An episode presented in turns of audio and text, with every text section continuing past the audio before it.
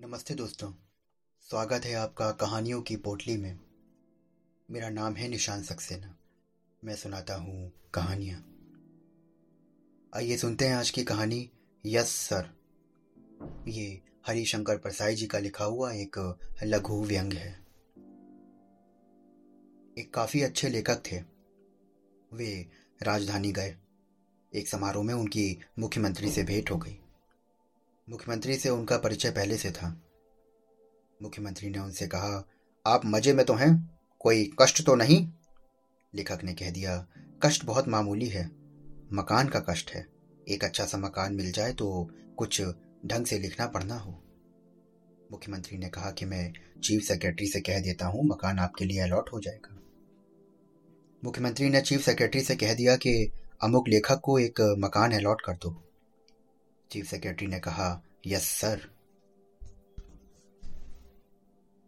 Commissioner ने collector से कहा, अमुक लेखक को एक मकान अलॉट कर दो। कलेक्टर ने कहा, यस, सर. कलेक्टर ने रेंट कंट्रोलर से कह दिया। उसने कहा, यस, सर. रेंट कंट्रोलर ने रेंट इंस्पेक्टर से कह दिया। उसने भी कहा, यस, सर. सब बाबाश्ता हुआ। पूरा प्रशासन मकान देने के काम में लग गया। साल डेढ़ साल बाद मुख्यमंत्री से लेखक की भेंट हो गई। मुख्यमंत्री को याद आया कि इनका कोई काम होना था। मकान अलॉट होना था। उन्होंने पूछा कि, कहिए, अब तो अच्छा मकान मिल गया है?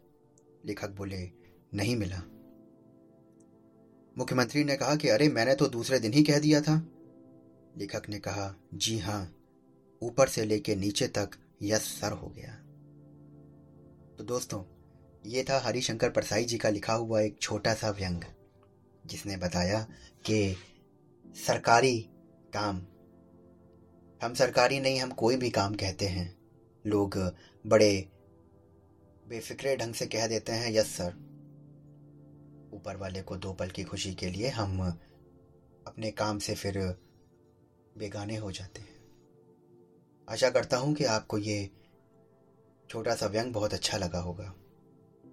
कल फिर मिलता हूँ आपसे एक नई कहानी के साथ में।